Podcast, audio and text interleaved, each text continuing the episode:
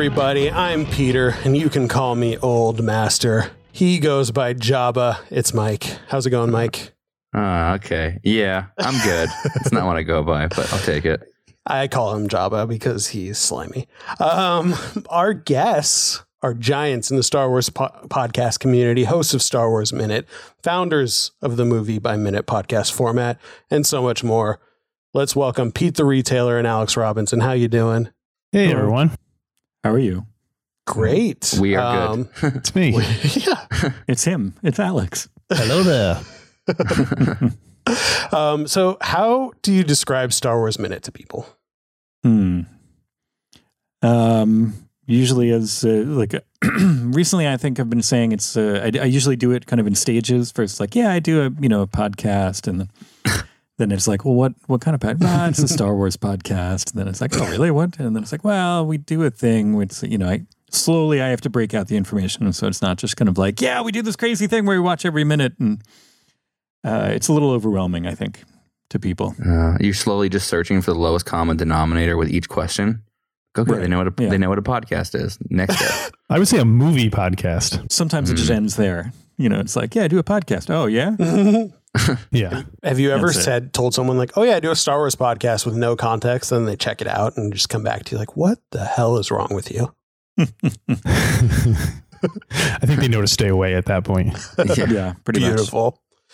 Cool. Um, well, we don't have any announcements or anything. We're about to finish up our season. This is a two part episode, Twilight of the Apprentice. Mike, are you ready to jump into this? Yeah, I'm ready uh, for this episode. Uh, Pete and Alex, you ready to jump in? Sure. I think I'm ready. That's about all we can hope for. it's just sure or fine.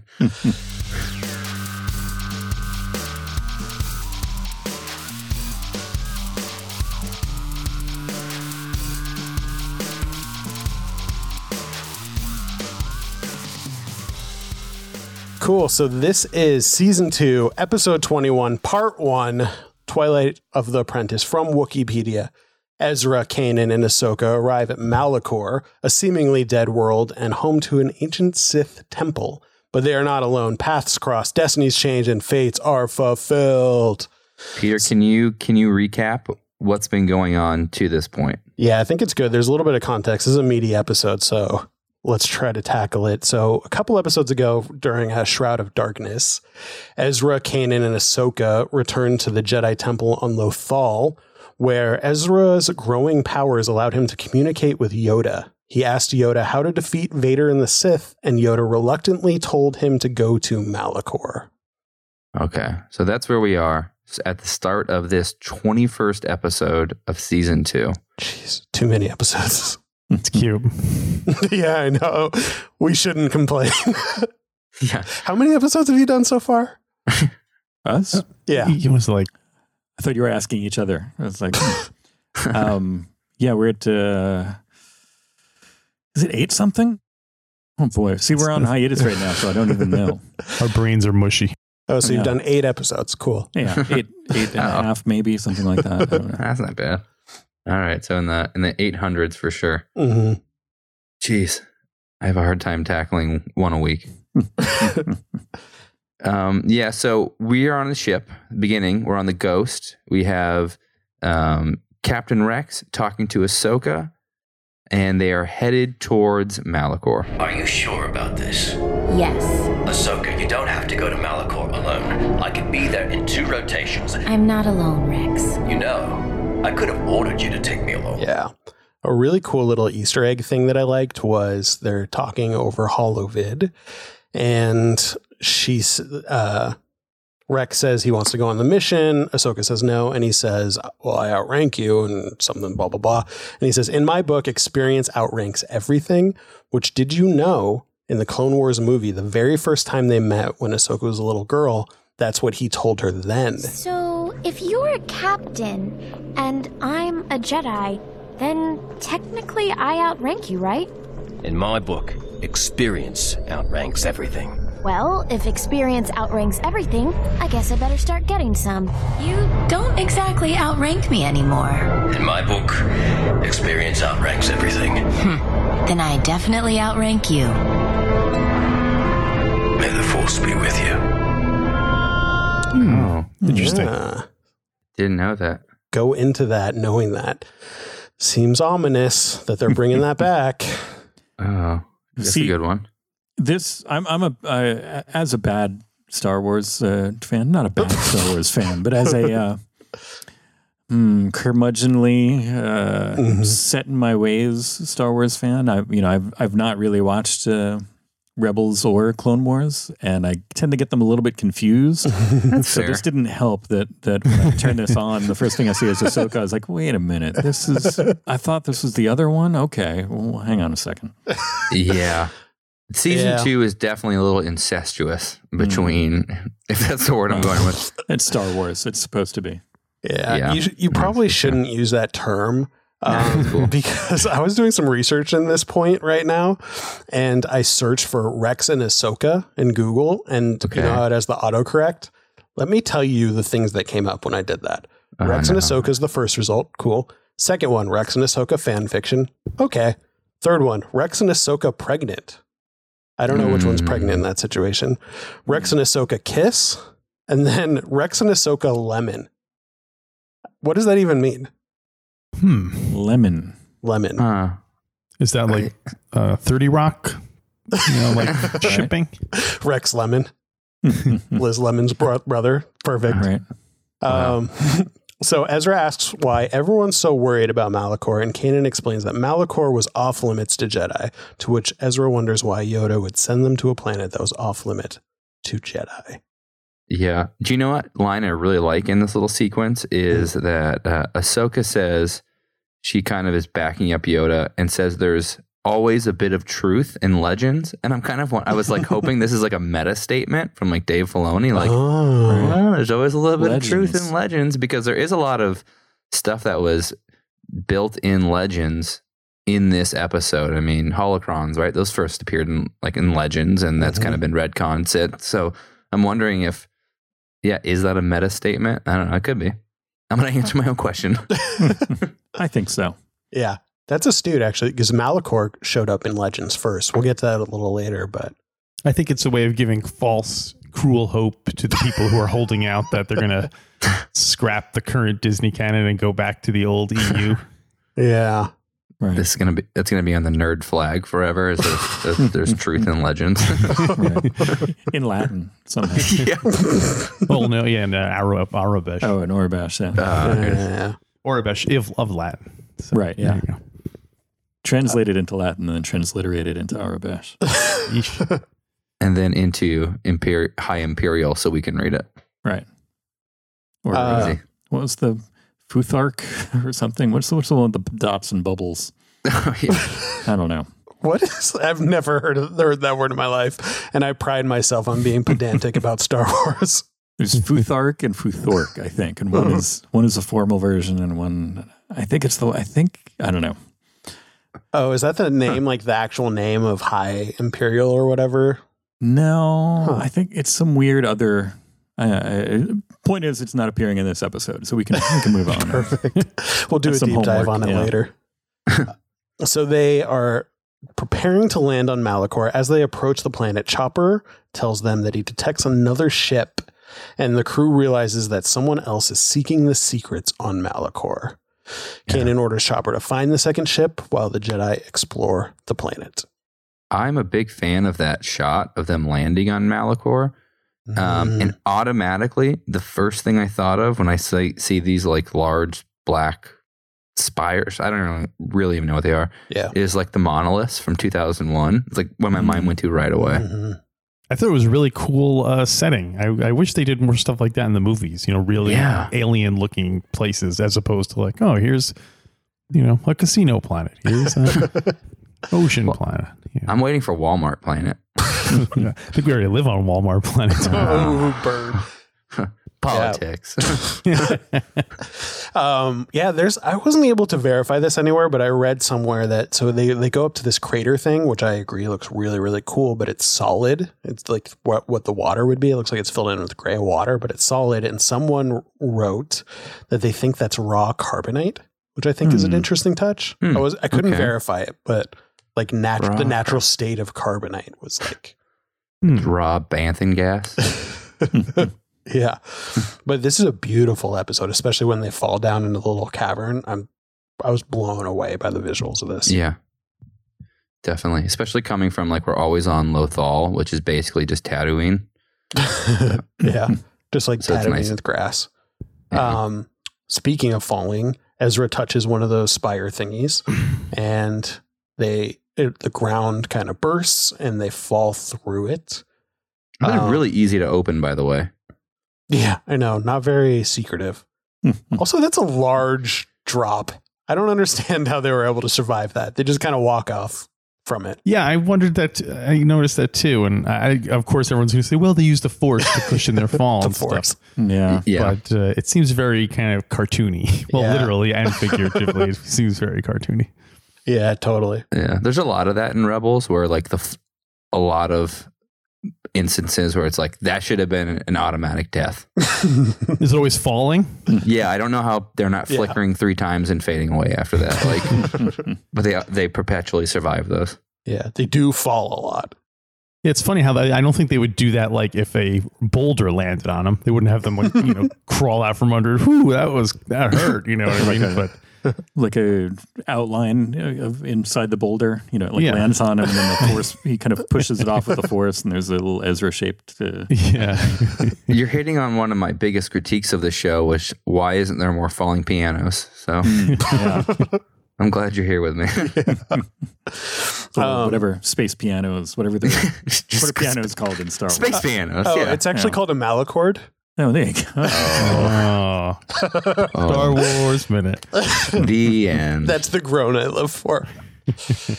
um, you're destined. You're destined to be a father. I know, right? um, so the, the- I found out. I don't. I'm I'm rusty on my Greek mythology, but I thought this concept was kind of cool. That them falling this level, and then later in the episode, Ezra falls another level. Um, that was inspired Oh, heavily. is that Dante? Maybe is that Greek? I don't know. Dante. I don't you're, know. you're the literary person, but it, it is. on my butt Um, the I guess Hades in Greek mythology has three levels, and so Dave Filoni was trying to represent like the further you fall down, the closer you're getting to hell. Hmm. Oh. So, meaning that the old master at the end is maybe the devil. Whoa. Politics and religion, that's what you come here for. Um, oh, that's interesting. Yeah, I thought so. I don't know if I like that thoughtfulness or if I think it's like unnecessary. I it's it's tough. I guess you're creating a show and you're trying to be artful and thoughtful and okay, my decision is I like it. Yeah, it doesn't. I mean, if it was heavy-handed, if it was, you know, somehow more kind of explicitly like uh, hellscape, you know, I mean, it, Yeah. it is pretty. You know, it's it's red light and lava rocks and whatever else, and it, so it's it is a little bit Yeah. like hellish, but it's not like uh, I don't know, it's not over the top. It's not. Uh, Yeah. what you if they fell in slow motion and it's just like, running with the devil? That Would that be, too on the nose? Now I'm liking it more. Falling with the devil. um, so underneath, they see a Sith temple, which I thought this design was pretty cool. Yeah, I love this. What do you all think about that? Yeah.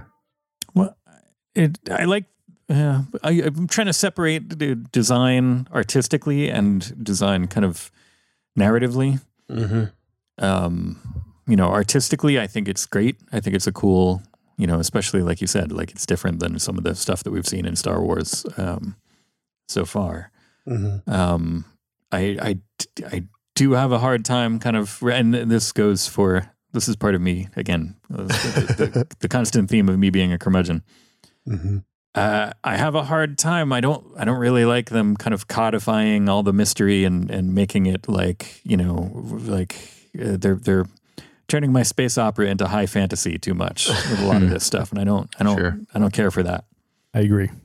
That that so that that brings up a good point. I find that there are a couple, I mean, two people, two camps. I hate that, but Hmm. there are people who have two camps that love like the mysticism and the world building and things like that, and then some people who are just like, I want my nuts and bolts, I want my droids, I want my spaceships, and that's what I want. Um, I don't know if I've ever asked you, Mike, where where do you fall in that camp? Um I I'm gonna upset you. I, I kind of kind of in both there uh, because there are things I love about the myst- camps. yeah. I'm an empathetic person. Okay. um, there are things I love about the mysticism, and Clone Wars brings in a lot of that. Like, at first, I hated what they did to the like how they embodied the force between the son and the daughter and the father, and it just seemed like it almost seemed to like I don't know anchored in like our real world religion in a way, Hmm. And it almost took something I thought was like very like Buddhist, Taoist about the forest and turned it almost kind of like Greek and almost Catholic at the same time. I know I'm getting like a little too deep on there, but I guess that's what we do. Um, and so I felt really conflicted about it. Um, because like I said, it just all feels like derivative of like religion and mythology that already exists, which I guess is what um, Lucas did. I mean, it's very Joseph Yeah. Campbell, and I fan like in that way. But I don't know. I go back and forth. Ask me tomorrow. Different answer. Yeah, I, I mean, I if I can chime in, I, I agree with you. I, I, I feel like I'm in the same boat there. It's not. It's a boat that travels between two camps. If you Yeah. ex- extend that metaphor. wow, elaborate. Yeah. um, but it, it, it there is too much. Again, it's that codification of it that makes it. You know, I, I like the mysticism and the kind of. Uh, uh, you know, the fantasy of it in that just having it be fantasy and having it be its own, you know, this like, oh yeah, it's just it's a vague force. Hmm. But but like you said, kind of grounding it in, you know, too much like either binding it too much directly to either, you know, earth religions and earth mythology, or just even just like I said, you know, that codification where it's like, okay, well, you know, there's eh, like uh, the the when it started out and they're talking about, oh, this is, you know, having a planet be forbidden to Jedi is just exactly in that ballpark of stuff that makes me groan a little bit. Mm.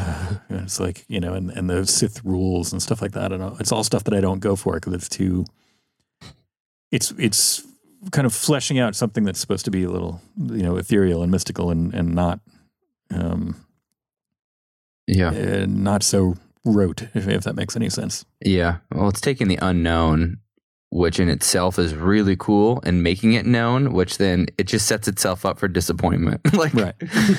there's just no way you're going to satisfy everyone with an explanation. You're just not. Yeah, So- exactly. That's fair. Alex, do you how do you feel about the myth, mysticism? Uh, I'm generally against it, and I like. I kind of agree with you guys. Like the vaguer they keep it, the the better. But I think that's part of the problem of taking what was originally a fairy tale type story and then trying to make it function as a real like world. You know what I mean? Mm-hmm. Yeah. Uh, I think that's just an inherent problem with it. It's just like I want the more fairy tale Star Wars without like Hmm. I don't want to know how the mon- what the Munchkins do for money or anything like that. Like just show me Oh, cool man. stuff. Oh, no, no, I'm not going to sleep tonight wondering what the ones who for money. How does Well, one some of that actually sounds amazing. I want to. I want to see a whole movie about the Munchkins Munchkins Union and how they have to like deal with like labor disputes or like healthcare. Yeah, everyone knows that they use lollipops for money. Mm. it's funny to Right. imagine the alternate Yeah. universe where instead of Star Wars nerds, everyone became Wizard of Oz nerds. People argue about Huh. that kind of stuff like that. Yeah. Yeah. I do love that second Wizard of Oz movie. It's really creepy. Mm. Wait, the one from like 1925 or whatever? Like the really really old one. Yeah. Or there was like a and I don't know if anyone else remembers this. There were like guys with super long legs that had wheels at the ends of them. I remember. Wa- I know what you're talking about. I remember watching it when I was a kid, and it freaked me out. But I don't 70s or remember 80s any maybe. details. Oh, yeah. Return to Oz? Yeah, maybe that's Yeah. what it is. Oh, yeah. I was making a joke about because there was a lot of other attempts at Wizard of Oz before Yeah. Uh, the, the famous one. Oh, Um, so like in the there's one uh, I'm trying to remember there, there's old silent ones uh, that predate this by like you know significantly. I think there's one where Oliver Hardy plays the Tin Man. Yeah, This is before he was famous with Laurel and Hardy. Like he was, Right. wow. he's just a Uh, guy. That's wild. yeah. he was just Hardy. not not to brag or anything, but I saw and I'm going to. I I saw Doris Day at a grocery store just two days ago. Wow. Speaking of old film stars, I felt really proud that I knew who it was. My wife wow, did. I was cool like, hey, that's, brag, Dor- bro. that's Doris Day. She says, who's that? And I said, don't worry about it. I know. Um, I just want to go on the record too that you guys would hate our podcast. Because I mean, I'm pretty sure we had a 20 minute long segment at one point about the currency exchange rate in the universe of Star Wars. So, Oh, no, see, that's lo- fun. Yeah, I, we've had plenty of conversations. like okay, that. good. Yeah, I was that's what getting I like. Self conscious. No, but no. I don't want to know about the you know it's the it's the mystery Mm-hmm. the mystical stuff needs to stay mystical and then the the like you said nuts and bolts stuff like yeah let's let's find out more about that Uh, let's have the uh you know we, we were we're always joking about a well joking but we're always kind of pining for a you know Star Wars West Wing or something like that Yeah. it's just like yeah let's just get the you know the bureaucracy show me more about, show me more of that show me you know if you're gonna if you're gonna tease me with the you know taxation of uh, trade routes is in dispute like let's let's let's lay it out You know what I want to see? I want to see the Star Wars 60 minutes. Hmm. You know what I mean? Like a couple like 15 minute stories depicting stuff that's happening. You know, then you could really get a range of you could get stories about the financial side, you could get human interest, you could get Mhm. Politics. That'd Who do you think that. Andy Rooney would be in that in this situation? That's, Sio that's what I was thinking. Sio Bibble. Uh, So I went straight to Watto for some reason. Oh, that's a good one, okay, just someone who's good at complaining. I love it. um, so I want to talk about these statues that Yeah. they walk by. I think this is a really cool touch. Um, Ezra walks, the the crew walks by these kind of weird statues, and they see lightsabers on the ground, and they realize that they're fallen ancient warriors and they're lightsabers. yeah, it's kind of like uh, Pompeii or something. Yeah, I've got to imagine that was the that was the inspiration for it. Um, it's a really cool touch, and so I did a little bit of research. We'll we'll do a deep dive on this, so won't go too far into it. But there was a thing called the Great Scourge of Malachor that happened thousands of years before the Galactic Civil War, um, where there's this massive battle between Jedi and this Sith witch that was holed up in that temple. Which Sith witch I love Sith. I like pastrami Sith Witch. um, but she had a big old army in this temple, and they actually built a weapon in the temple that was powered by kyber crystals. That was like a super weapon, which we'll see a little bit more of in the next episode. But I guess during the battle, the weapon fired, misfired, and killed everyone on the planet, including God. the Sith and the Jedi. So that's what all these people are. They're left over from that battle. Okay, uh, that sounds interesting. yeah, intense. All right. yeah. How long fair do enough. lightsabers like? Do lightsabers not rust or, or like they can sit around for thousands of years and be? Well, well, we see an example of one like just here in this episode. The next, I mean, as we're moving through this, Mhm. Ezra goes and picks up a few lightsabers, and like that green one that basically looks like Kylo Ren's lightsaber, but green, activates, but then like kind of flickers and dies. Oh, so it just Yeah. has like just enough So it- juice for one more. Yeah. Well, I thought that artistically that was a cool touch because it, I mean, it establishes without them having to say it that they were Jedi, right? Because flickers the green, but you don't want it to be on the whole time. Raise those questions about battery power. Yeah. So that way you know instantly, oh, yeah, these are a bunch of dead Jedi. Why don't hmm. you take those lightsabers? That was my biggest thing. I was like, take those. Yeah, kyber crystals seem to be really valuable in this universe. So, I mean, just why don't you just stockpile those, sell them on the black market? Yeah. All right. that So doesn't sound like the Jedi thing to do. somebody else's job to kind of go through. Somebody's Indiana, going to come. we, yeah, the Indiana Jones, There you go. Yeah, the Indiana Jones. Oh, which man. is the uh, in the Star Wars universe would be Doctor Aphra. If anyone's reading Hmm. those comic books, she is Yeah. the Indiana Jones of Star Wars. right. She's interesting. I don't know. Well, people give her a lot of crap, and I, I, I think they. I don't want to say why I think they give her crap, but I think she's cool. I don't know. I think Yeah. we know. Isn't she more like the evil? Indi- isn't she more like Belloq? Well, in so in the in the recent progressions, get real nerdy here. Push up my glasses. Um, in the last couple that have come out, she's like making these turns on like moral and ethical decisions. So she's kind of going a different direction. So she's like how Indiana Jones would be if they made like a prequel, like before he turned into a good guy. Yeah, Hmm. exactly. How Indiana Jones would be if he worked for Hitler for a while. Right. Because Aphra works for Vader for a while. Yeah, she feels really guilty about it. To be honest. Mm-hmm. Okay, so moving on, we have Ezra kind of going through. He picks up some lightsabers, And right before they can begin exploring, we have an Inquisitor jumping into the scene. Right before the Inquisitor jumps in, I love this though. Um, Ezra says, and this line is cut off. Why is Kanan such a? and then it cuts off, and I'm wondering what we think. What do you guys think he was going to say there? Hunk. Okay, we have one for Hunk. Uh, yeah, I'm, I'm kind of measuring my response between my personal being a wise ass and, and what I think he uh, might actually be. We always Um, encourage wiseassery here. So Yeah. Um. No, I don't know. I probably something. uh, See, now I'm going to go back into curmudgeon, but it would probably be some some muted oath that sounds kind of like something that we would say here on Earth, but then mixed in with something that's way familiar in Star Wars. oh yeah. Um, Bantha jockey. yeah. well, wait. it- Don't, let's not get. Don't talk about mothers here. um, so speaking of that Inquisitor jumping, um, I found out the race of that Inquisitor is a Terrelian Jango jumper. What? A Terrelian Jango It's jumper? from Clone Wars. We saw one once, and so Okay. the under like attributes, it says they're known for their springy jump. Hmm. It's a Tigger. yeah. There you go. So that's a silly. All right.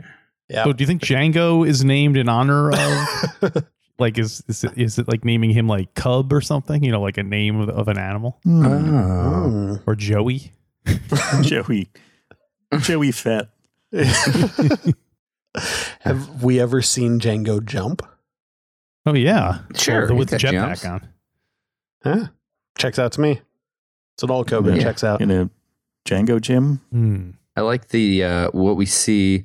So as the scene's progressing, we see Ezra. He's falling through this hole. So the Inquisitor comes up. Right. Mhm. They begin to battle. This I I don't know. It's poor. Uh, someone didn't do a good job building the temple. Ezra falls through a hole, and he gets stuck down there as Ahsoka and Kanan kind of push on and pursue the Inquisitor. Um, and we meet someone in a dark cavern under the Sith temple. Sure, I'll catch up. As soon as I figure out where I am. I know where you are. You're with me. Please put your weapon away. I. I mean you no harm. We don't know who it is yet. Um, and this scene reminds me a lot. I don't know if anyone else picked this up, but I'm always thinking about movies of Aladdin, where Aladdin's in jail and this old man's like, "Let me help you." Ah, yeah. And I make Aladdin references to Rebels all the time because it feels so Aladdin to me. Totally. Yeah, totally. Yeah, Hmm. I could see that. Yeah, one thing I'll say about this mysterious stranger is his Saw Gerrera impression is on point. The unfortunate side effect is one tends to lose one's mind. All right. I uh, I hadn't uh, when this episode first aired. I hadn't been watching Rebels for a while because I don't know. Hey, me either. Wait, ever? Wait, Pete, have you ever watched Rebels? This is your first one. Uh, I think I watched like the first two or three one day when we were kind of sitting around doing nothing. But uh, That's great. nothing. We actually have on people who have never seen Rebels before or have seen very little, and it's usually fine. But this is a very dense episode Well, to it's, yeah, jump season into. finale. I know. How you Right. feeling? You all right doing this one? Uh, it's weird. It's weird. Uh, I'm not. Uh, I don't know. I'm. I'm trying not to be. Uh, again, I'm, I'm mixed. Mhm. Uh, trying to be fair. Yeah. Well, we welcome your candid responses. sorry, sorry, Alex. We interrupted you. You had a thought. No, no, I was just to say that when uh, Maul, sh- so I for some reason everyone's like, oh, you should watch the finale because uh, Mhm. Darth Vader's in it and stuff or whatever, and uh, and so when I watched this, I didn't know this.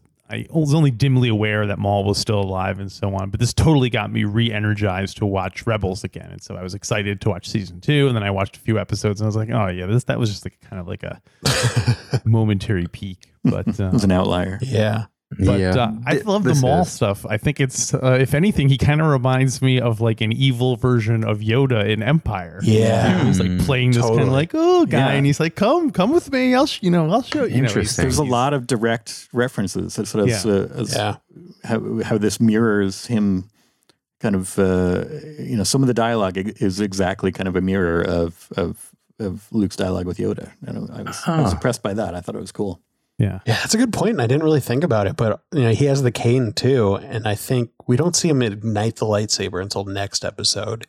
But his cane acts as a lightsaber as well. And wasn't that a thing they were going to do with Yoda too in the I think prequels? originally. yeah, that his cane would be his oh, lightsaber. Yeah, they never they never actually did. I also really something that I really was bummed they never put in the movie because it sounded so stupid was how Yoda pretends to act crazy at the end of Revenge of the Sith, like Mhm. takes on this character, and that kind of also really Yeah. resonates with the Maul character right here too. Yeah. Right. Oh, do you mean like with the Wookiees? Like when they're running, he like. Yeah. Hmm. Oh, yeah, that's interesting. I hear he has good relations with the Wookiees. Oh. Um, so the old master slash Maul, I don't think they're really trying to hide it that much. So it's not that big of a secret.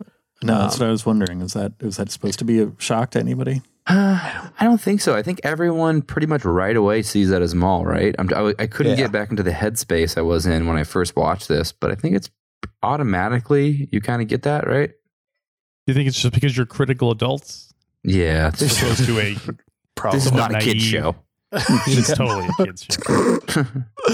I watched it with my wife last night. I mean, she's she watches Star Wars. She knows who the characters are, but she's a very, very like the most casual Star Wars fan that I Mhm. know. And she in the second was like, "Oh, is that Maul?" So I Mhm. mean, I don't, I don't think it was a big secret. okay. yeah. well, Uh, uh, that's that weird. Uh, well, I don't want to. I don't want to spoil uh, Solo anything about any uh, current movies for anybody. Oh, we've already Oh, yeah, spoiled that's it yeah, so you're fine. Okay. I just didn't want to uh, Spoiler anybody's warning. day. Yeah, spoiler warning. But that that was uh, that's the sweet spot for people who are watching Solo. Apparently, mm, is you know there's the people who know enough about it to be like, uh, like wait a minute, that guy died, and then there's the people who know enough about it to be like, well, actually, he was, you know, you know he got new legs and he came, but then Mm. in between. There's the people who are just like, oh, yeah, I remember that guy from the other Star Wars. Cool. And it's like they don't have to connect the dots of like, Mhm. Yeah. wait, he died 30 years ago or anything like that. You know, Mm. it's, it's just kind of like, oh, cool you know, and it, that's there's a sweet spot in there of like ignorance is bliss or whatever. If it was like mm, I'm aware of this character and it's a cool design and great, Yeah. glad to see him back. Yeah. Yeah. And I have to imagine, you know, besides the people who are hardcore Star Wars fans and are watching this, a lot of the viewership is that younger kids who are, you know, Right. it is kind of a surprise. So, Right? That's true. Yeah. All right. So, as Ezra uh, meets Old Master, as he's called, he dubs himself. Um, he feels the need to hide his identity. He calls himself Jabba. mhm. Um, Ugh. which Ugh. yeah, no, it's a rightful ugh because this is about the third time in Rebels he's used that as his code name. Well, I'm going to really? disagree with you a little bit on this because I I, I think about th- I think ugh at first, but this actually I think is a cool touch because you Why can would tell. you use someone's? I don't well, know. you could tell in the eyes when he says that. Maul's like, hmm, and then kind of like, okay, Jabba, and no, so like, it's not you- good. I'm going to disagree. no, no, no. Here- finish my point. here's the finish my point. Here's the point. You're fired. Um, no, I was just saying. So, I mean, he's used it two or three times before, and everyone's like, "Oh, okay, Jabba, that makes sense." Okay, that yeah, blah blah. But I thought it was a cool touch that Maul seems to have seen through it a little bit, where he's like, All right. Oh, he Hmm. totally knows who. Yeah. I think he totally knows who Ezra is the whole time. Yeah, Oh, Yeah. definitely. I'm sure he knows who Jabba is. Yeah, I know. That's not Yeah. Um, look, I mean, it's it's like a weird, you know, it's like if you met a teenager and you're like, "What's your name, kid?" and he's like, "Uh, you know, John Gotti." Yeah, exactly. Like it's a real world, you know, Mhm. Yeah. name that he was just, you know, be like, "Oh, okay, great." yeah, That's my biggest problem with it was there's no everyone knows who Jabba is. Like I'm never gonna say like the, hey what's your name like oh hi I'm I'm Trump like I'm not gonna use I'm not gonna throw out like uh, that that big of a name. yeah. Has Jabba shown up in Rebels? No. Uh, no, not yet. And he doesn't. No, I don't think he ever does. So I really hate that. I really hate that then. Yeah. They're really re- they're referenced a ton, um, but never actually seen. Plus, I will say in high school, I did know a guy named Michael Jackson. And so he was born in the mid 80s. So that's Right. absolutely not an accident in any way. so, I mean, well, maybe, based on your one experience, I'm going to take you as right. yeah. I also knew a guy named Michael Jackson, but he was born in the kind of mid 70s, which is still possible, but it's less likely that he was named directly after him. It was- Totally. Maybe Jabba's the Michael Jackson of Star Wars. There you go. We've never heard his singing voice. Comes full circle. Yeah. So, character thing about Maul I like is Sam Witwer, um, who voices Maul. Behind the scenes, said uh, every time he revisits Maul, because he's popped up a couple times in different series, he needs to understand like how he's evolved in the time period and figure out a new aspect of his character. So he said, "This Maul, even though he's faking his weakness, which I think we all suspected, he's not as weak as he put on puts on. Um, he has a level of sincerity behind what he says to Ezra and his intentions, which is a new thing that he didn't have before. So it's kind of an interesting gray area where he's still bad, but he does maybe care about Ezra to some extent, which I I, think is I like that. touch. I like that because what I was writing down in my notes was this seems like there aren't too many villains in Star Wars who feel like they have a really good motivation. The Sith. The Sith took everything from me. Ripped me from my mother's arms, murdered my brother, used me as a weapon, and then cast me aside. Abandoned me. Once I had power. Now I have nothing. Nothing. I know how you feel. I, I, I want to know, I want to like buy into your motivation a little bit. And this feels like kind of this monologue he has about, you know, his brother being killed or, you know, the Sith taking, like giving him everything, but then taking it all away and really abandoning him. I was like, I really like that. I think that's for a Star Wars villain, pretty deep and sophisticated, like character motivation that I don't really see that often. Um, I don't know. Yeah, So I buy into that. Um, one other thing I will say about Maul is I've brought this up before, but one of the things about the animation style I like about this is the um, the eyes. I feel like they do a really, really good job animating the eyes in this series, Hmm. um, and how expressionful they are, expressive. There it is. Uh, so I feel like even like basically all you can see of Maul for most of this is he has a hood on and you can see maybe one eye, sometimes two, just darting around in the dark, but you can tell what he's kind of thinking the entire time. And I, think, I thought that was a really cool touch. Hmm. It even goes like as far as these little subtle nods where he, he ignites a lightsaber and his eyes, his pupils dilate a little bit. That thought that was really cool. Yeah, that was cool. Didn't notice that. Yep. Um, s- so we have the Inquisitor. The Inquisitor. We go back to the Inquisitor fight Mm-hmm. um, between Ahsoka and Kanan, and who comes in to save the day? But Chopper, right? He Yep. zooms in. This was very, you know, there's not too many parts of the Last Jedi I'm not a just not a big fan of, and one of the parts I didn't love was BB-8 taking Yeah. over like a walker. Uh, yeah. It just I agree. it was just it just wasn't my thing. And this was kind of one of those moments. Chopper comes in, takes over Maul's ship, downs an Inquisitor, and Ahsoka and Kanan capture him. Here's what um uh, why first of all I hate Chopper. Second of all, I, I don't know when BB R2D2 can fly an X-wing. So there's there's it's already submitted to evidence that droids can pilot ships and stuff like that. Mhm. What what annoys me about the chopper thing is that he has like hands popping out and he's driving it like the way a person would drive it, as opposed to plugging into like a you know taking over the controls of the ship. Chopper's stupid, and that's Chopper definitely. Chopper confirms that it's a kids show because that's that's totally like Yeah. he sounds like a you know what he sounds like he sounds like you guys remember Uni from uh, Dungeons and Dragons cartoon. Oh, yeah. He sounds like Uni Uni with his batteries running out. Like, like, ugh. How do you feel when Chopper gets a, does something good and then flexes with his little arms? Oh, it's it's great. He's such a he's such a rascal. You gotta love him though. I do. so it's all right. Yes. One thing I will say about this whole thing, though, is this is another. I harp on this a lot, but Uh-huh. this is another example that Empire gets in a lot of trouble because they won't lock any of their doors. Like Chopper kicks the top of that TIE fighter open and opens the door. How, do you know how weird it is for an astromech droid to be able to kick with its little nub foot and just open up a TIE fighter? If you just lock the door, then that dude wouldn't have gotten shot. I hope they don't have blasters. fair. Yeah. Nope. So we go to inside the Sith temple after, oh, yeah, I should say, he got the Inquisitor gets shot and he gets captured by Ahsoka and Kanan. Um, and then we shoot back to inside the Sith temple with Ezra and Maul. To get in, the old master explains that they must interchangeably lift heavy stones like a master and apprentice would, which I thought this mechanic was actually really interesting.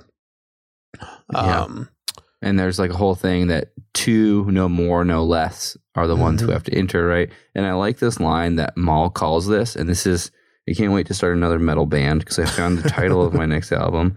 Uh, he calls this a, a place of worship or an engine of destruction. Hmm. Engine of Destruction should be the band name. Yeah, That's That- sick. that has to be a band name, right? yeah, it has to. That's a Maul themed band name. They all Right. paint their face like that. Oh, that's cool. Okay, I'm in. I'd go see that show. One They all have robot legs. they all have to chop themselves in half and then build robot legs. If they're dedicated, they'll do it. Yeah. Mm, If they're metal enough. They could tour with Gwar. It'll be awesome. yeah. Um, Uh, side note: I played a, a show a, a show with Gwar in high school. Not in the Wow. band. My band opened for Gwar. Felt very Nice. cool. The amount of people there didn't make me feel very cool because I wasn't very many. yeah, that's surprising. Isn't Gwar like sneakily big? yeah, yeah, Or they were. Yeah, they were, and we played a show with them in Danville, California. Nowhere. Yeah. Like it was great. It's like the Ritz Carlton of Northern California, just for reference. so not Beautiful. a lot of Gwar people there. Um, so one other thing I like about this little contraption to get into the temple. So we saw a Lothal temple earlier in the series, and it's the same thing. You need a master and apprentice to open it up, but it's very kind of peaceful. You know, you need to know the force, so you can't just be any Yahoo getting in there. Um, but you just lift it up, and the temple go door opens, and you go inside.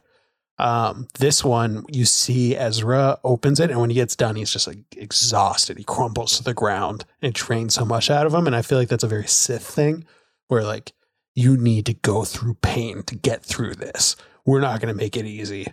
We're going to be like it's, it's like a tough mutter race to get through here.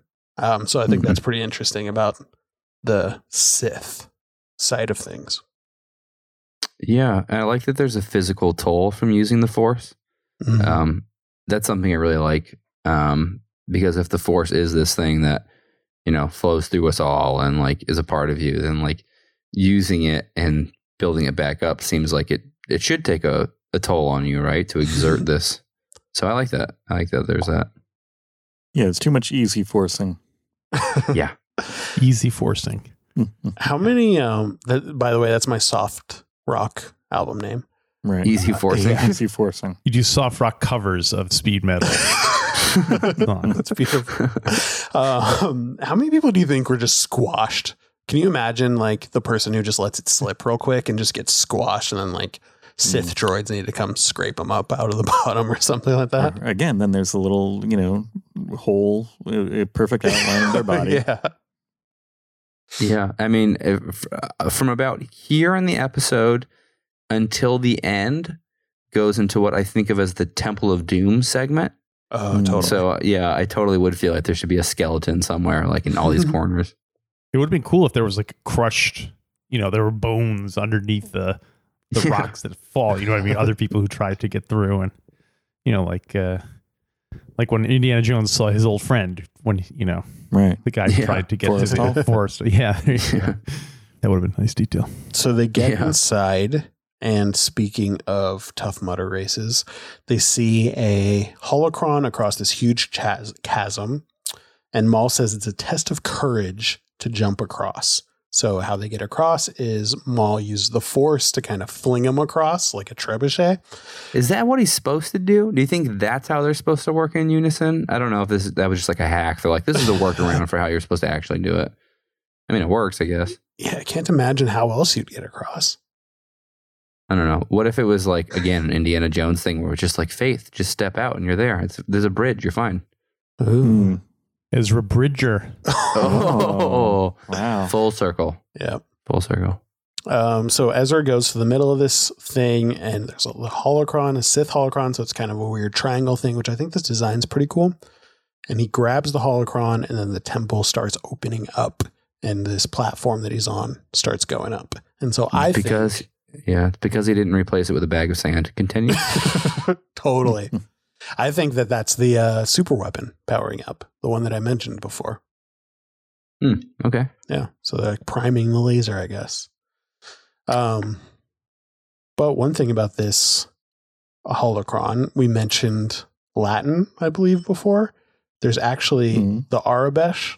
I don't know. I couldn't tell this. This is what's what it said on the Star Wars site. So I think it's actually true that the Aurebesh at the bottom of, or whatever language is at the bottom of the holocron is upside down Latin. And it says, Hmm. Whoa. in umbris protestus est, which is Latin for in the shadows Mm. there is power. Yeah, it's, Huh. uh, um, that's interesting. Yeah. I like that little Huh. Easter Upside down egg. Latin. Yeah. Is that all Aurebesh is? Uh, it must not be Aurebesh. Because again, if you're supposed to be like some ancient Sith thing, it's got to be like Yeah. some ancient Sith Right. language. Well, Ahsoka at the beginning of the episode, something that I missed, she calls it when she gets to whatever that monolith thing is. She Mhm. calls it, you know, there's language written in the old tongue, Yeah. which I don't, I, I feel like I've never heard that before in Star Wars. Like, what's the old tongue? I don't Yeah. know. Some high Yeah. fantasy stuff. Yeah, exactly. Yeah, Well, you which know is what? cool. I hope I, I hope I never find out. I guess. Well, you know what it literally is. Oh, you will. yeah. Uh, what is it literally? It's the markings from that Ralph McQuarrie painting that was in the Oh, God, Massassi every- Temple. Everything in the Mm. show is a Ralph McQuarrie Yeah. something. There's at least two or three references to Ralph McQuarrie every single episode. But one cool thing I like about it is that that those the old tongue, which we found out it's called in this episode, it shows up in the Sith temple. It also shows up in the Jedi temple. And then later in the series, we won't talk too much about this. It shows up in the place between worlds. Oh, that's an Um, awesome episode. yeah. So I think it's interesting that they're they're kind of blurring the lines between the Sith and the Jedi. You know, they both are using these same ancient ruins with the same language back in the day, which I think is kind of cool. Yeah, which I like too. I like that they both have holocrons because again, the one part of the force I really like is the balance, the Mhm. balance of good and evil and how, you know, they cannot exist with one another and to light a candle is to cast a shadow and I love this whole ideal of idea of balance, which I think is replicated in the movies in the original tril- tril- trilogy and the sequels pretty Mhm. well. So I like sticking to that vague path of force spirituality. Yeah. So moving on, we have Ezra is has a he's at a point where he has to make a decision between trusting Maul or I guess just sitting on this elevator while it goes up and potentially crushes him. I didn't know what the end point was going to be Yeah.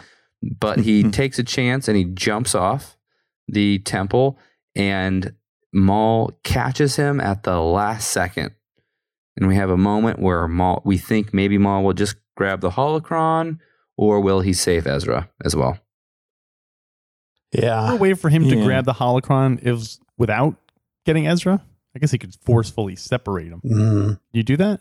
Yeah, I think so. I mean, in the Maul, I know from Phantom Menace, like from the movie, I think would have done that. Cut off his hand. Yeah. Uh, He seems like a pretty yeah. brutal dude. Can you can you lift up a piece of paper and rip it in half with the force?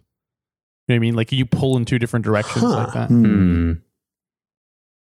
Hmm. I wonder. I wonder if Mm. there's like an, a certain amount of force power you can put into each hand. So it's like 50 psi per hand, and if you do it together, it's 100 psi. Maybe that's how it works. I don't know. Yeah, doesn't do, do does anybody like open a set of doors or something? Or how complex Trying to think of examples. can you can you do? Yeah. Hmm. Write a novel with the force. Yeah, can you use a keyboard with the Force? I don't know. We'll, we'll have to keep an eye out for that. A giant keyboard, like the, the piano from Big, you could probably use with the force. You mean a Malacord Thanks. from Big? Yeah, yeah, there you go. There it is. Um, I also like this little this little line as the the thing opens up. You shoots back to Kanan, and he's like, "Why do I know Ezra's involved in this somehow?" That's a good. That's a good line. totally. Yeah. And also, you'll notice so that one of the coolest things about the design of this whole place that I love is the ground that they fell through. You can see all these little holes. That's probably other people Right. falling through to, to their deaths. um, but it kind of looks like a starry sky. It's a really cool effect. But Yeah. there's one big hole over the top of the temple, and I think that's more evidence that it's a super weapon. That when it shot Hmm. up, it went through the big. hole. It made a big hole above it. Right. That's just a guess, though. Yeah, Are you I thinking it. like this is an organic Death Star? Mm. Maybe organic because it's powered by k- kyber crystals. Yeah, in, in a temple. I don't know. And Yeah. no antibiotics or Yeah, pesticides. this, this is a non-GMO Death Star. right. Perfect. Um, so we go back. So while the eighth brother, we come to find out that is the Inquisitor that is captured. Um, they're distracted by this temple opening up, and they turn around, and he presses a button on his little comlink thing, and that summons the two other baddies: the Yeah. fifth brother and the seventh sister. Yep. Hmm. Uh, I I think this is the most lightsabers we've ever seen ignited It's a lot of in. Rebels. Yeah. Maybe in all of Star Wars. Or no, Well, not in yeah. all of Star Wars. Attack of the Clones. Uh, Attack of the Clones, there's a ton. uh, but for sure in Rebels, this is the most lightsabers we've seen consecutively ignited. hmm What do you guys think of the helicopter thing? Hate it. Yeah, I hate it too. Actually, Yeah. I'm not sure how I feel about it. well, I'm just It's goofy enough where I'm like, that's clever. You know what I mean? But- but Yeah. my gut instinct was to not like it, but I'm like, well, it's kind of silly, so therefore I should like it, as Yeah. opposed to pretentious. Yeah, I don't know how the tech of a lightsaber works, which I'm sure we'll get into at one point. Um, but to me, it feels like do the blades have any mass to them? Like, how would they actually propel you? Magic. The Force. It's like Thor's hammer. You know what I mean, it doesn't make any sense, but Fair. Right.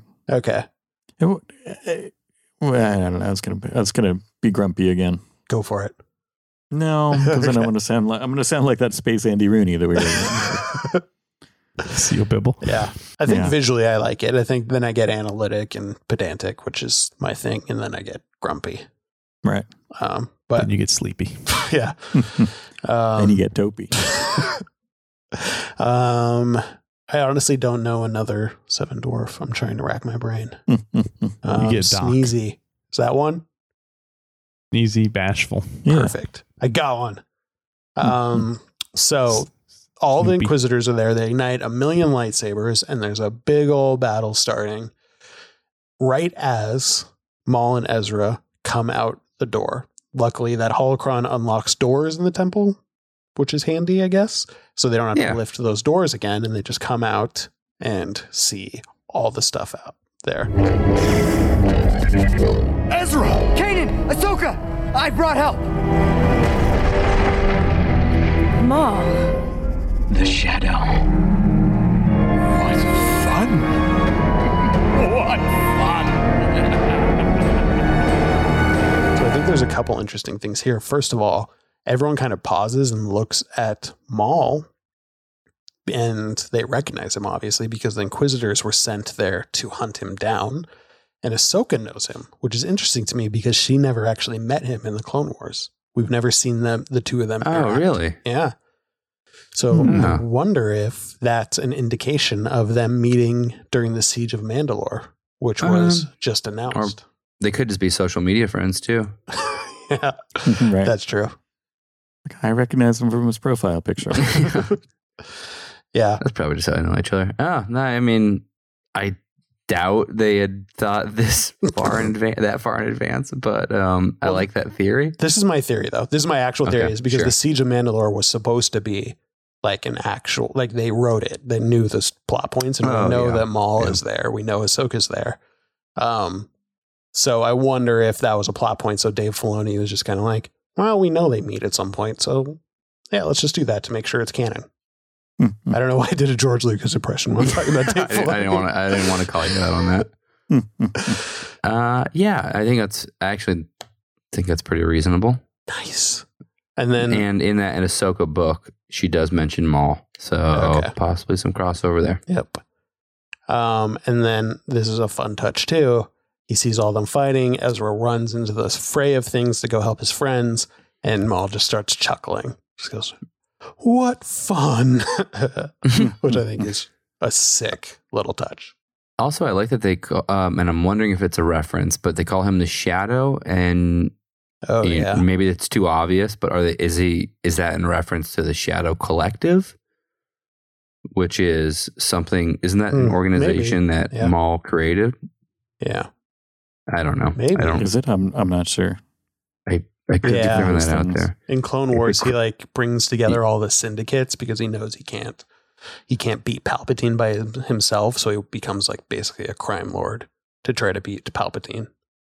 Okay, so maybe he's like the Shadow of the Shadow Collective. Huh? Maybe But he runs the Shadow Collective and he runs the Crimson Red Dawn? Circle, Yeah, Yeah, I think. Crimson Tide, or whatever that is. so he's they, an entrepreneur. yeah, Yeah. Right. they haven't fleshed this out yet, but in Clone Wars, spoilers for Clone Wars, I guess. that he has this big plan where he gets all these gangs together, and then Palpatine just shows up with his lightsabers and just kills everyone. It's like so much for your little plan, and just kills kills everyone and his crew. So Maul doesn't have anyone. He kills his brother in this, which is what he references earlier. Um, and so I get the impression that in Solo, this is after he had lost the Shadow Collective. So he's like, "Oh, that didn't work. I'll just try to make another gang or something." Hmm. But Yeah. conjecture again. So Crimson Dawn down, Collective Shadow Collective up. Yeah, something like that. Whatever order. And, yeah, and I think the episode ends well. I Mhm. there's a lot of two part episodes in Rebels to as of this point, and I think this is the best ending um, so far. I think this is worthy of a two part episode. There have been two part episodes that are basically glorified fishing trips where I'm like, I don't care that much. Yeah. This one I think is worthy of it. Yeah, totally. Cool. So that's all I have. Does anyone else have any other notes for the episode? I have two Um, two other things. Go ahead. Number one, uh, when the doors, when uh, Ezra was raising the doors, Mhm. And they go, and uh, they said the sound effects sounded like um, like a be- the some kind of beast. Yes. Use your power.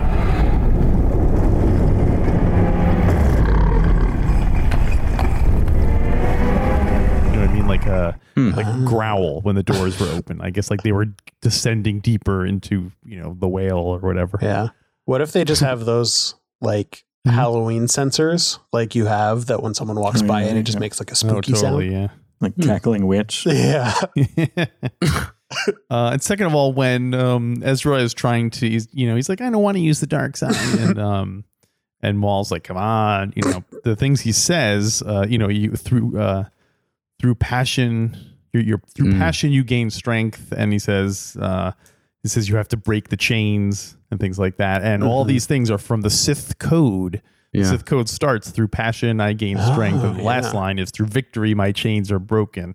Hmm. The Force shall set me free. So he's if Ezra was a bit uh, more educated about the Sith, then he- then you know Maul was definitely uh, hiding in plain sight. What's Hmm. funny is out of context, those statements like sound like they could be sewed on anybody anybody's pillow at home. They don't sound that bad. Like through passion you gain strength. I'm like, eh, that's not awful. Yeah. Well, I- it's I definitely mean- the opposite of the Jedi, though. Yeah. Jedi are Right. you're not supposed to be passionate. Yeah. Even you're supposed to stretch out with your feelings, but you're not supposed to be passionate. But don't use your but don't use them. Just look at them, Yeah. don't use them. Right. Just stretch, Stretch them out. them every once in a while so they don't. Yeah. they don't Stretch, don't rogue. run. Right. Yeah. There you go. Speaking of the Sith and the dark side too, there was one note I actually just remembered that I liked is when they do go through those doors and Ezra collapses, like I mentioned. They kind of set it up where I think Maul is saying exactly what you, you were you were saying, and Ezra's still on his knees from collapsing. And I feel like that's kind of like a subtle nod to his subconscious that he's kind of accepting Maul's friendship and maybe leading down that path of being his apprentice, which obviously Maul is angling for. Hmm. Uh, it's kind of the introduction of Dark Ezra, which is a, a theme I like going forward. Yeah. I uh, yeah, it just feels like it's a little too reminiscent of Luke. Like, you know, is Luke gonna turn? I don't know. Everyone, everyone. Yeah, that's- Similar, yeah. But I mean, that's Star Yeah. Wars. yeah. mm. Yeah. All right. Yeah. Fair.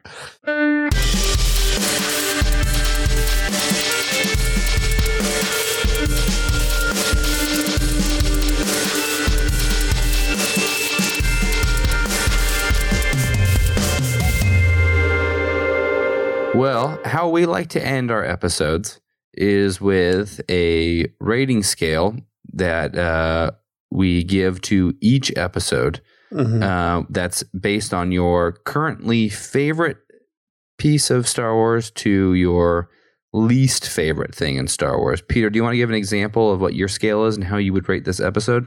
Sure. So right now, my favorite thing in Star Wars is the Last Jedi throne room battle with all the Praetorian guards. Um, my least favorite thing in Star Wars right now is the 1997 hit jizz song by called Jedi Rocks from the Return of the Jedi special re-release. Mm, Which I don't know how I've never brought this up before, but I actually did some research on Jedi Rocks. Wikipedia said the song's lyrics, which were improvised on the spot by singer Sy Snootles, were so saucy that he embarrassed the prudish Bib Fortuna.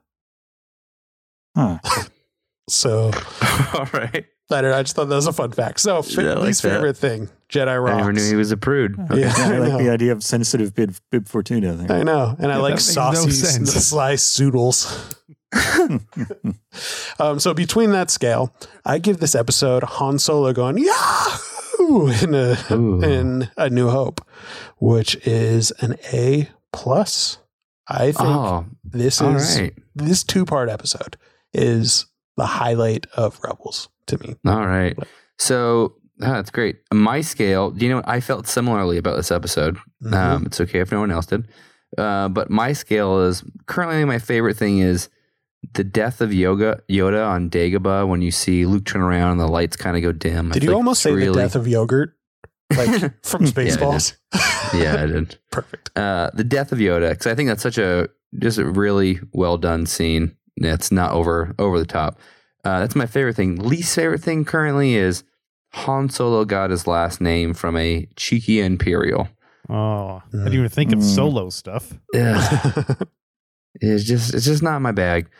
Um, I'm going to give this episode a, you know, appropriately so, a Maul Darth Maul pacing back and forth while Qui Gon Jinn is sitting and meditating. Um, in the Phantom Menace, which is a rare moment of the prequels that I especially love. Um, and this is an A plus episode for me, and there aren't very there are probably four or five A pluses, and this is one of the episodes that I give it to. Um, so uh, how about Alex? Do you have a uh, do you have a scale you can think of? Uh, yeah, it's funny. I used one of the same uh, references you did. Uh, my favorite moment is currently Han Solo uh, showing up at the Battle of Yavin. Uh, and it, uh, my least favorite thing is Han Solo mugging his way through Return of the Jedi. and uh, I would say if you if you're counting the whole season finale, Mhm. I would give it an A plus. If you're just breaking it down episode by episode, I will give them both B pluses. Mm, Hmm, interesting. Hmm.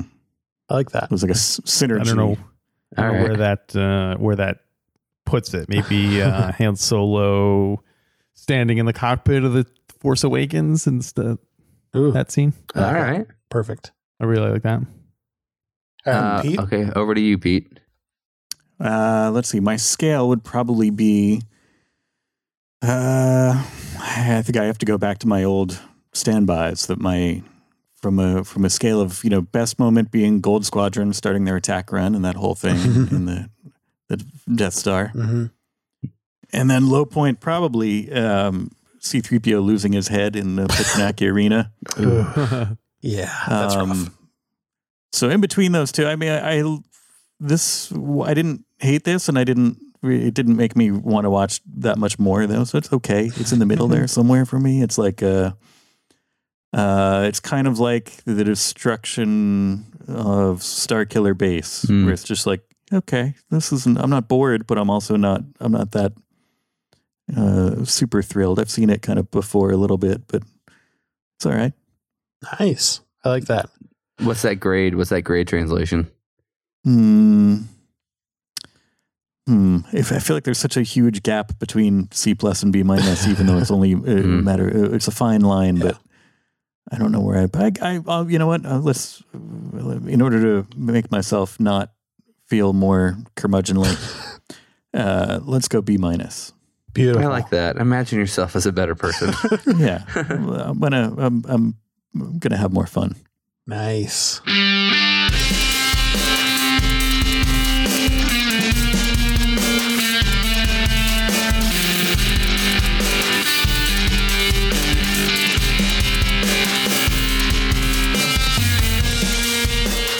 Cool. Well, thank you so much for being on the show. We really appreciate it.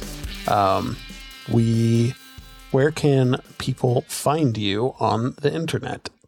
Well, we are the co-hosts of the Star Wars Minute podcast. Star Wars Minute. Uh, Minute. we've we've made our way through uh, Star Wars, Empire, Return of the Jedi, and the prequels, and we're going to be starting up The Force Awakens in the uh, autumn. That's crazy. So it's the perfect time to catch up if you've never heard the show before. Oh, Pete- I know. Uh, Peter and I have been. Peter showed me, turned me on you guys' show. That was back when the original came out. Has it been that long? That's really weird to me. That you guys are Ye- into the Disney era. Jeez, That's got to yeah. feel weird for you if it feels weird for me. Yeah, I feel like we just suddenly did a big time jump where now we're talking about stuff that just happened, you know, a couple of weeks ago, as opposed to stuff that happened when I was a small child. Yeah. Cool. Um, you have some other podcasts, right? What what else should people check out? Well, uh, Alex also does uh, with his brother. He does a movie by minute show called Godfather Minute, where they go through the movie The Godfather uh, minute by minute, and they do it weekly. Uh, so that'll take them, you know, the rest of their lives, I'm sure. A long time. Yeah. Um, and I also, for people out there, I was, I'm a big fan of Alphabetical, which is done another Beatles podcast if you guys are out. So I don't know, check out the websites, check them out on Twitter. Really, really cool stuff. You're involved with a lot of stuff. So again, and and Thank you Pete, so you're doing. ABC Devo right now too, right? Yeah, with uh, with a couple of other uh, movies by minute podcasters and, a, and an unaffiliated friend, we're doing a uh, uh, same thing for alphabetical, where we went alphabetically through all the Beatles songs, except we're doing it uh, for Devo, which is uh, Do it uh, for it's- Devo. yeah. Do it for Devo. Uh, maybe one day we always talk about maybe one day we'll revisit alphabetical somehow, but uh, I, I think you should go through the movies, the Mm. Beatles movies, which are my favorite by minute. by minute. oh God. Yeah. I also like the term unaffiliated friend. uh, cool. So you can check us out. Our username on everything is Rebels Rebels Pod. So that's Twitter or Instagram or Rebels Rebels Pod at gmail.com.